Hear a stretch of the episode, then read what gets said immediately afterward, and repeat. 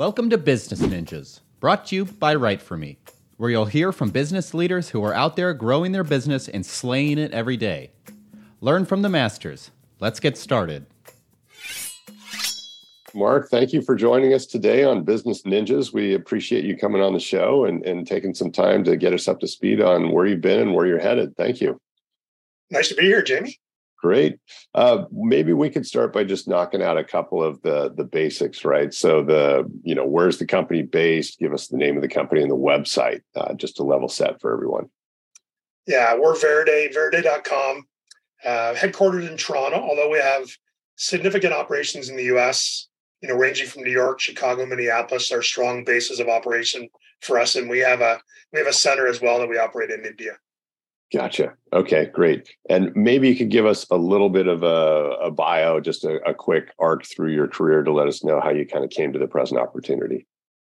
Yeah, I I tell people I was uh, I kind of grew up in the age when we were we were moving from typewriters to computers. So uh, that was kind of the early eighties, and uh, um, you know I went to a technical school, a computer science school up in Canada called Waterloo, a very strong school.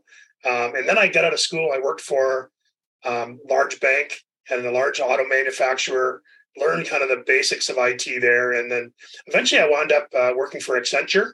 At the time, they were called uh-huh. Anderson Consulting, uh-huh. and um, had a great run there. Uh, eventually, I, I finished that up with, uh, I was asked to start up an operation in Toronto for a, another, a smaller size consulting firm, but built that to about eighty people over a few years. And eventually we uh, sold that to A T and T. And, you know, that was right before I uh, founded uh, Veriday. Great. All right. And maybe you can give us sort of the elevator pitch and the positioning around Veriday. Yeah. So Veriday, if I was to describe what Veriday does, um, you, you know, what we do is we kind of make sure a company doesn't get left behind. And so that that idea that, you know, you have this great strategy, but the technology is keep holding you back. We solve that problem. We, we solve that by teaching clients and training them to use software as um, something that should be accompanying strategy and keeping pace with it for all the time. So we're experts in digital transformation.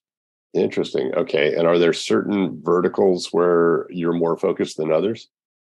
Yeah, there sure are. So we do work in four primary verticals, um, the biggest of which is financial services. We have a software business that actually operates there, but let me finish the industry tour. Yeah. Um, so financial services, including insurance, is, is a big part of who we service. Um, and then we also do a lot of work in manufacturing, retail, and energy. Interesting. Okay. And uh, maybe you could tell us a little bit about the origin story for the company, and then how that might have shifted, you know, as as you've grown and scaled from there.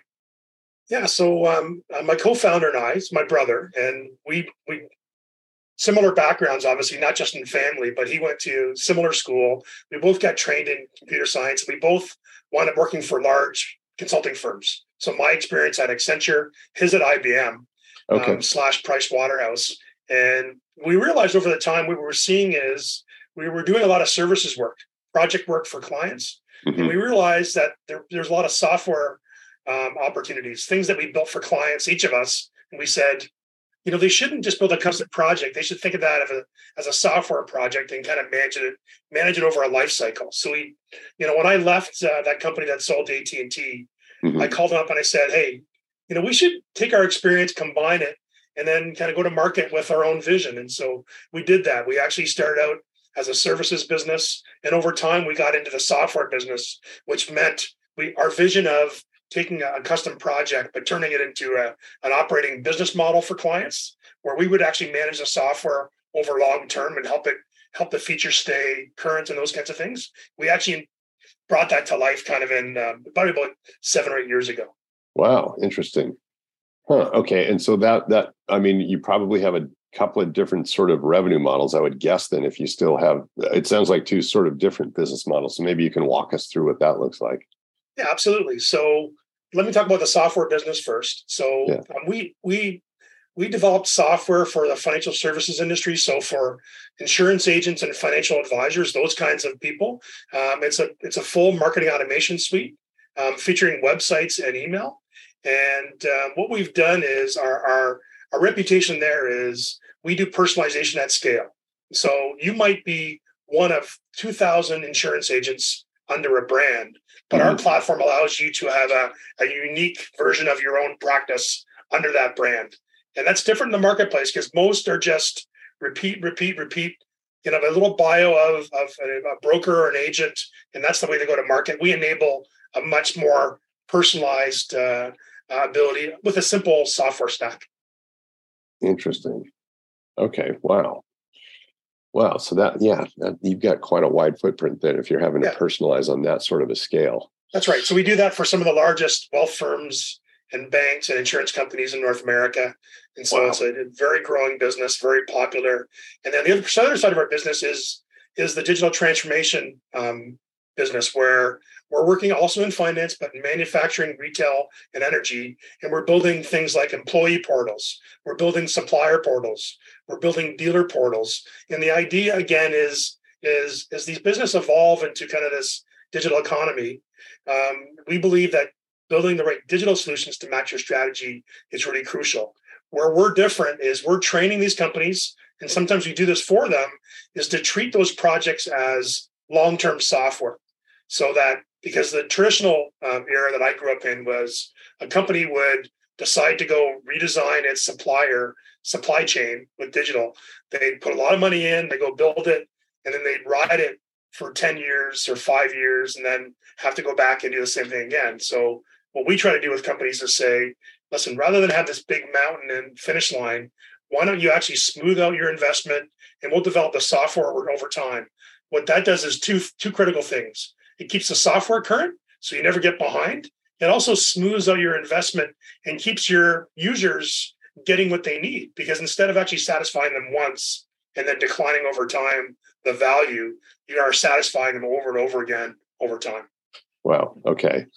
And so that sounds like a prescient choice, because you were on you were already executing on things that everybody during the COVID era all of a sudden had to do, like probably in a little bit of a panic state. Um, so maybe maybe you can tell us what that experience was like. I mean, those were unprecedented challenges for a lot of companies, and I'm sure you were well positioned to help them through it. So what was that experience like? Yeah, so I would say we were certainly well positioned. I mean, it felt like we went home on Friday, came back Monday, and nothing had changed in some sense, in that our business really didn't change. People, you know, our, our company worked off laptops, right? All of our yeah. systems and client software that we work on, it's all either on a cloud, their private cloud, or some other, you know, highly secure cloud.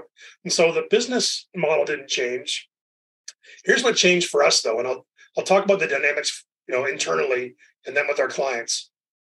We suffered a bit of a revenue drop because clients, everybody just stopped, right? They kind of yeah. said, wait a minute. It wasn't like they didn't stop doing work. They stopped starting projects. And so we had we had a drop off of about fifteen percent in our, our red top line revenue. That didn't cause much disruption. We could manage. We didn't lay anybody off. We kept everybody's jobs. And so we kept going. The big thing that we had to figure out with our clients and staff was communication. And so the internal, we were used to seeing our clients on site a lot, you know, once a week, twice a week. We would see our staff every day. And so instead of having these informal discussions where word of mouth would just get passed around the office and everybody would stay in sync, because they were isolated to digital or, or these meeting schedules, like you and I are on for fifteen, twenty minutes. Right. That was the limitation of the way news was spreading.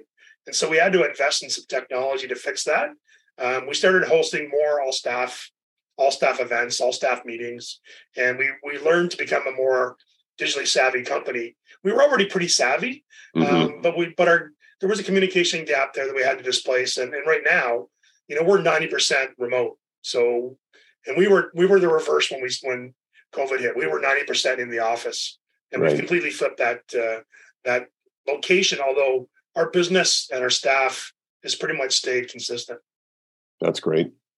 And then after that initial revenue drop, I'm I'm guessing that as companies had to focus more on the digital side of their businesses, you you must have seen an uptick in in what you had already been telling companies they needed to do. Uh, that must have been a, a market driver for them to finally take it to heart and get busy. Yeah, I, I, that's exactly right. I think what we saw was we had this stall effect So it's kind of like a, it's kind of like a plane stalling, I guess, and, you know, drops a couple thousand feet, then picks up and goes back on its way. That's, if you look at our growth curve as a company, that's exactly what happened. There was probably twelve, fourteen months of that stall effect. Uh-huh. And then, you know, what happened was the clients that we had came back and invested the same and more with us. And then we had a bunch of new clients that we had been marketing and selling to all through the COVID period. And that was really about building relationship, staying consistent, staying in touch. And when they came back and had budgets released, we were there, and we were the beneficiaries of, of that investment cycle that came back. That's great. Yeah. And is, is there a sort of an ideal customer type or attribute for you? Is that, you know, a sweet spot in the market where they're either in a certain part of their life cycle or a certain headcount or something like that, where you're a particularly good fit for them? Yeah, well, I think anybody who's struggling with how to do digital transformation, you know, if they're lacking a plan or they know they need to do something, but they don't know how to get started, that's really a good fit for us. It's typically typically an executive of a certain size. Uh-huh. So, you know, we're probably best fit for companies that are over five hundred employees. That that ballpark is probably where we fit best. And, and we're most of all, most of the time, the buyer's going to be like a chief marketing officer, a, a C I O, a C F O, a C R A, C H R O, the Chief okay. Human Resources Officer. Those mm-hmm. are the kinds of buyers that we typically experience. People who want to invest in a digital transformation program.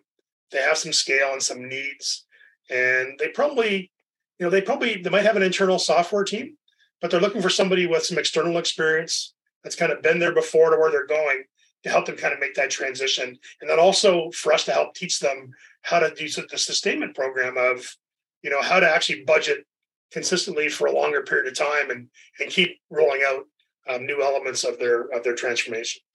Wow. Okay.